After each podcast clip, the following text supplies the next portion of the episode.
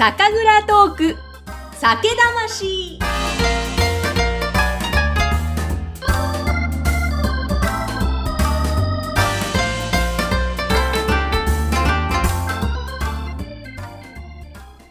こんにちは。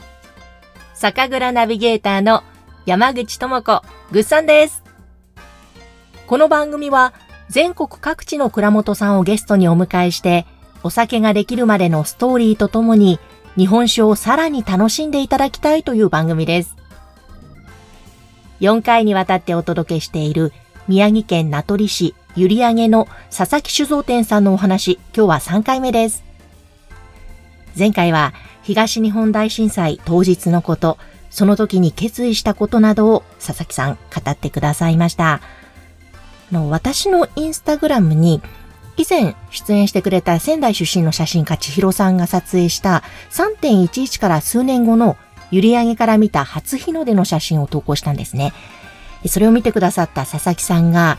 こんなコメントをくださいましたのでちょっとご紹介させていただきます。日の光は望む望まないを別に万人を照らすんですよね。何もかも失ったようで、日の光、空気、風を感じたので、生、命をあの日に実感したもんです。思い出しますな。お酒のあり方は、今を生きる力水であってほしい。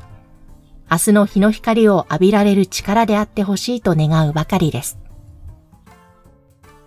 様々な経験をされてきたからこそ出てくるこの佐々木さんの一言一言、深みを感じましたし、もうすごく勇気をいただきました。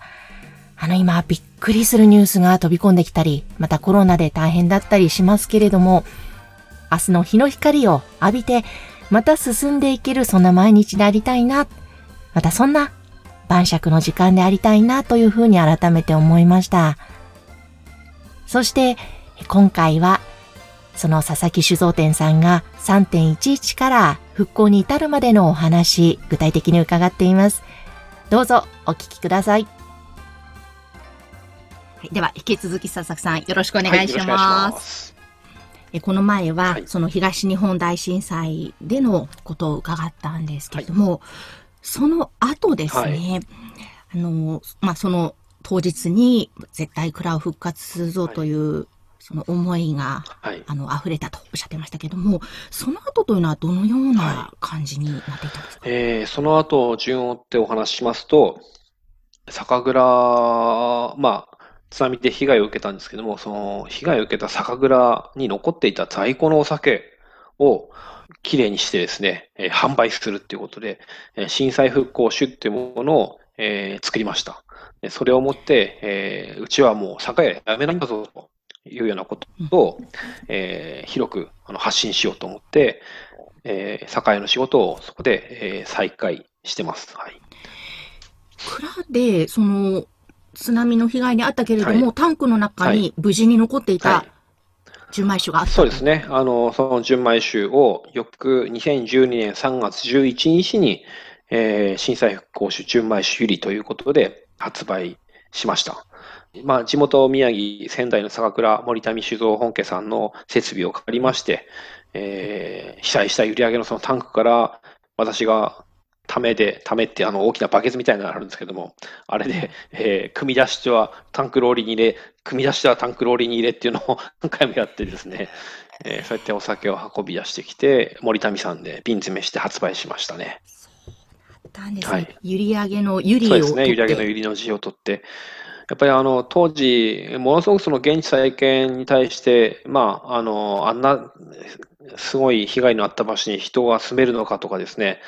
えー危ないとか、そういったところから、やっぱ当たり前なんですけども、まあ、ものすごく、えーまあ、避難、避難というか、負の感情が巻き起こってですね、えー、閖上の町っていうのは、やっぱりもう人が住めない町なんだと、えーあんなに悲しいことがたくさんあった町なんだっていうふうなのが、その誰も読めなかった、その閖上のあの門構えに水の字を、えー読めるようになってしまったんですね。悲劇とかの大きな被害があった壊滅した町とかっていうことで。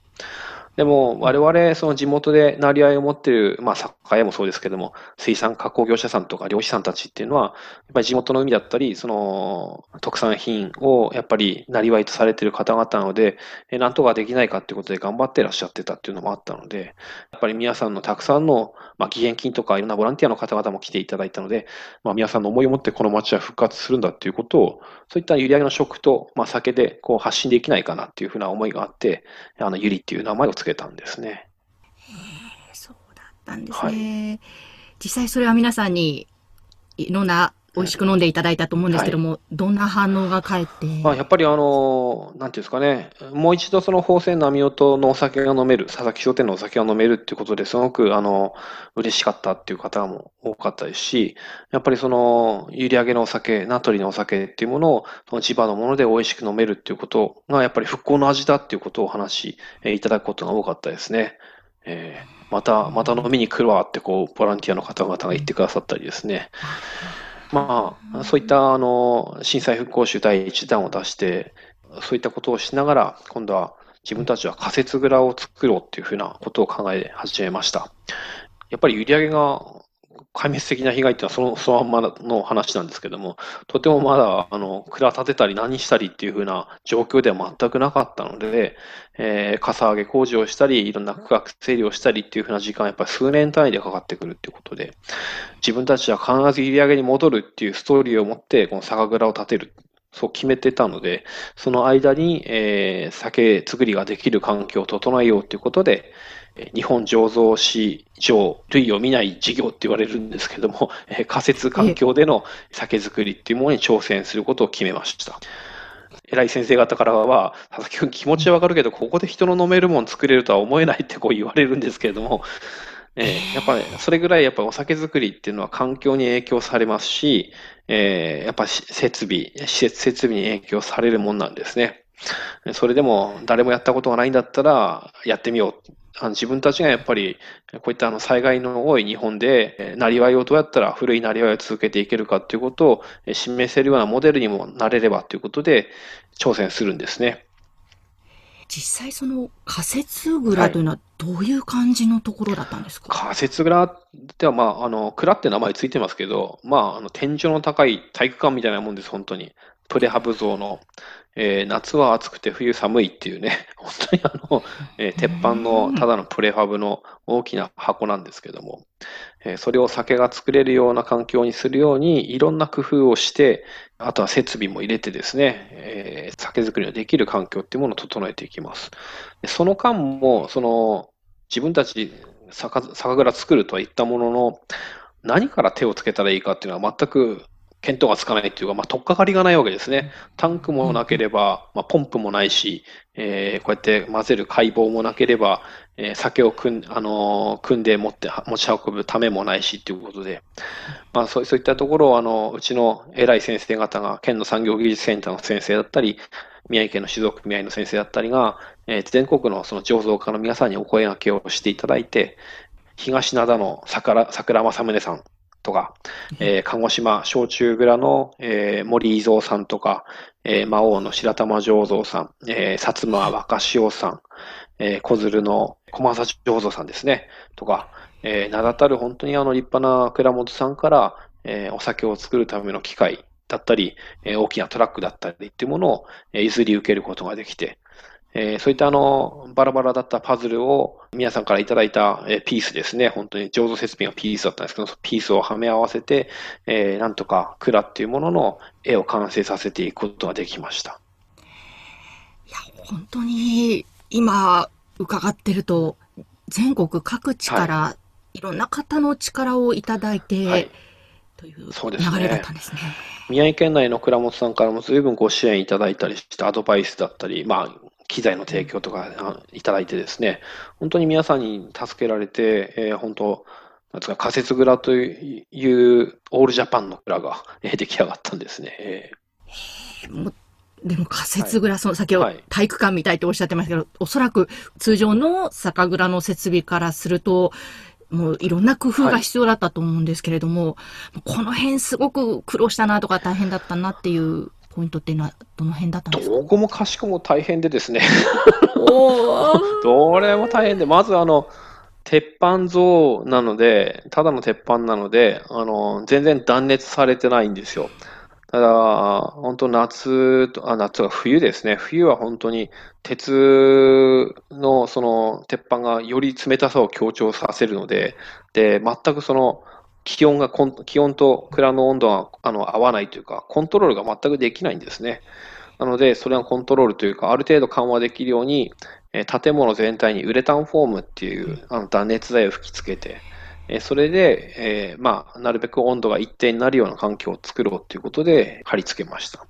あとは全くその排水側溝がないので排水側溝を掘ったりですね、えー、そういったことをしたり、分析室もないので、なんていうんですかね、あの、屋外用テントをその建物の中に建てて、それをビニールカーテンで囲って、え分析する部屋にしたりですね、本当いろんなことを考えて作りましたね。はい。本当に他では前例がないことだから自分たちで工夫してやっていくしかなかったわけですよね。ねそうですね。はい。わあ、もう本当にじゃあ、もちろん大変な経験だったとは思うんですけれども、はい、逆にそういう経験があったからこそ感じたことっていうのもいっぱいあったのではないかなと思うんですが。そうですね。基本的に我々、あの、津波で何もかも失ったところからのスタートなので、まずもってその、もう一度酒造りができると。もう一回その地元のあのお酒、宝泉波音と醸すことができるっていう、えー、喜びの中にいました。だから大変であるってことは、その大変な分をこう努力して克服する楽しみがあるじゃないかっていうかね、ポジティブ思考なんです、我々は。えこれこれやればこうなるんじゃないかとか、あの品質向上のあのマージンがまだ僕らにはあると、もっと美味しくできるっていうふうなその期待感というか、ワクワク感が常にあって、まあ、仮設蔵だからできることを精一杯毎年更新して酒造りってなってましたね。なんかいいですね。そのまた宝泉並みの音がまた作れるっていう喜びの方がまだ勝っていたってことですよね。えーはい、そうですね。そのワクワク感とか、やっぱり佐々木さんの中で宝泉並みの音、閖上げとかもそういう、すべてやっぱり好きだなという思いが根底にあるからなんですかね。うん、そうですね。やっぱ大切にしたいものですね。大切にしたいものだったり、守りたいものだったり、やっぱりもうなくなってしまったんだったら想像するべきであるとかですね。まあ、そういったところにすぐあの思いが舵切れて、やっぱ自分たちがそのまた新しく育てていくんだっていうふうな役目を与えられているっていうふうな実感が、やっぱり仕事っていうものをもっとより大切に頑張っていこうっていうふうな気持ちにさせましたね。はい、お話を伺ってると、今の言葉もそうなんですけども、はい、前回もあの、代々、やっぱり繋いでいきたいとか、はい、あと自分には役目があるとか、なんか佐々木さんからですね、ちょっと武士の、武士道と言いますか、武士の姿とか何か、伊達藩の魂なのかわからないですけど、なんかそんな情景が思い浮かぶんですけども、はい、なら、その辺のなんか信念がそうやって、ご自身の中で生まれるっていうのは、何かベースが原動力とか何かあるんですか？原動力はやっぱりあの自分の体だったり、そういったあの心を醸成醸成してくれたっていうのは、やっぱりこの街であったり、えー、ここにいる人たちだったり、まあ、そういったたくさんの方々の思いだったり、影響があって、自分がこう形作られてるっていう自覚がものすごく強いんですね。で、これは本当にやっぱり自分がそうしていただいたのだったら、自分はそれを次に渡していかなければならないっていうふうな、それがやっぱり主というか、あの、族というか、あの、我々の大切な役目なんじゃないかなと、えー、次世代にあの残す、次世代が、えー、引き継ぐに値する社会だったり、なりわいだったり、文化だったり、まあ、私の場合だったらお酒だったりっていうことを、やっぱり、やっぱこのお酒は絶やしちゃダメだな、自分も作りたいってこう思思えるような蔵を作りたいなって思ってましたし、まあ、そういったあの、ずっと続いていく、本当に寄せては返す波音じゃないですけれども、本当ずっと、え波音が、え聞こえたり、こう味わえたり、え楽しめたりっていう風な土壌をやっぱり作っていきたいなって思うのが、やっぱり原動力というか、根っこにありますね。それというのは、こう、割と大人になってからそういった思いって出てこられたんですか、そうですね。やっぱりこの年になって初めてわかることですね。自分たちそういう世代だもんっていうふうな。えー、ちなみにささん、おいくつでいらっしゃるんですか？私、確か43歳ですね。あ、同い年ですね。あ、そうなんですか？なんだ？なんだとかなんだ？なんだ？あのー、昭和52年3月生まれです。52年3月。ああ、私51年10月です。学年一緒ですか、ね、学年一緒ですよ、だから。一緒なんじゃないですか？何ですか？いや、そのリアクションなんですか？あのどどう思ってました？もっと上だと思ってました？いやいや、あの、やっぱり女子アナウンサーってなると僕はあの、かしこまってしまうので。そんなそんなフリーアナウンサーと言いながら、そんなそんな大それたものではありません。いや一気に今緊張がほぐれましたね、僕は。最初か？ら言えばよかったですね。なんと、同い年でした。同い年した。はい。そうなんやっぱりそうですね。この年になるといろんなことを考えて、うん、あ、改めて発見することとかもありますよね。ね気づくこととかやっぱりありますね。若い頃は分かんなかったりしますもんね。そうですね。若い頃は大体が、あの、辛いだけですからね。あ、辛いだけ。えー、それ修行ですか？やっぱ修行ですね。えー、若い時は、その、なんかこう、いろいろなことを楽しめないというか、苦難を苦難と受け取ってしまう、成長マージンとして受け取れないというか、それをこう克服したり達成することによって生まれる、こう、なんですかね、ネクストステージのゴールが見えてくるとかっていうのは、なかなか意識できないところがありましたね。確かに、年を経っていくと、あ、そういうことか、とか、今の苦難は乗り越えられることなんだなっていうのがそういうことですね。えー、なるほど。ちょっと、復興のその仮説のね、蔵の話から、同級生だったということは判明して、いろいろ、はい。はい。ちょっと話がそれていきましたけれども。はい。でもその、え、ちょっと仮設の蔵というのは、海からちょっと離れた場所にあったんですか？仮設蔵はそうですね、閖上から大体3.5キロぐらい、えー、西に行ったところにありました。じゃあそこはちょっと波の音とかは聞こえないような場所だ波音は聞こえなかったですけど、まあ、あの、ギリ、名取市だからいいんじゃないみたいな。自分でも軟着陸点をあのきちんと作らないと、本当ね、あのや山の中にはやっぱり行けないよなっていうのもあったので、えー、じゃあまあ、程よい場所といったらあれですけども、いいところに。そうですね。で、その名取市復興工業団地っていうところに仮設蔵作ったんですけども、やっぱりその復興工業団地っていう名前がついてるだけあって、閖上の水産加工業者さんとかも一緒に入ってたんですね。だみんなで一緒に行った方がいいだろうっていうことで、まあみんなでそこで工場作ったりして過ごしてました。はい。割と周りにいる方も地元頑張ろうねっていう方が集まってるから、うん、そ、ね、の辺もなんかチームワークといいますか、よかった、そうですね、えー。協力しやすかったっていうのはありますね。じゃあそこからですね、今度その昨年の10月に、新しい蔵がようやく完成したということで、うん、ちょっとそこからのお話をこの後また引き続き伺わせてください。はい。ありがとうございました。はい、さて、今回はお互い同い年ということが判明したわけなんですけれども、43歳です。あの、実はですね、一番最初にゲストに来てくださった酒魂、え熊本県花の花酒造の神田さんと、その次のゲスト、脱菜の桜井さんも43歳なんですよ。同い年なんですね。年が一緒だと分かると、なんかそれだけでちょっと安心する不思議さがありますよね。あと、まあ、同じ、その、年齢同士、私も頑張んなきゃなっていうふうな思いも出てきます。今回はあの仮設蔵での酒造りについてね、伺いましたが、すべて失ったところからスタートということで大変というよりも、もう一度醸せる喜びの中にいられましたと。すごくこれ印象的でしたね。あと、亡くなったのなら想像すべきっていうふうに舵を新たに切っていったと。なんかあの、仕事はもちろんなんですが、仕事だけではなくてなんか人生全般にすごく大切なこれ、切り替えの仕方、舵の取り方、えー、なんか思考の展開の仕方なんじゃないかなっていうふうに感じました。もう本当に一つ一つのお話、とても勉強になります。そして次回はいよいよその仮設蔵から今度は去年の2019年ですね、閖上の町にいよいよまた戻ってきて、そこで新しい酒蔵を復活させたそこまでのお話伺っています。えどうぞ次回も聞いてください。そして番組では皆様からのご感想や、またいろいろな情報もお待ちしています。こんな酒蔵さんがいるよとか、またご紹介していたその酒蔵さんの地域、こんないいものがあるよ、こんないい場所があるよとか、えー、ぜひ皆様の地元の情報などもお寄せください。メールフォームの URL は説明欄のとこに貼っています。酒蔵トーク、酒魂。それではまた次回お耳にかかりましょう。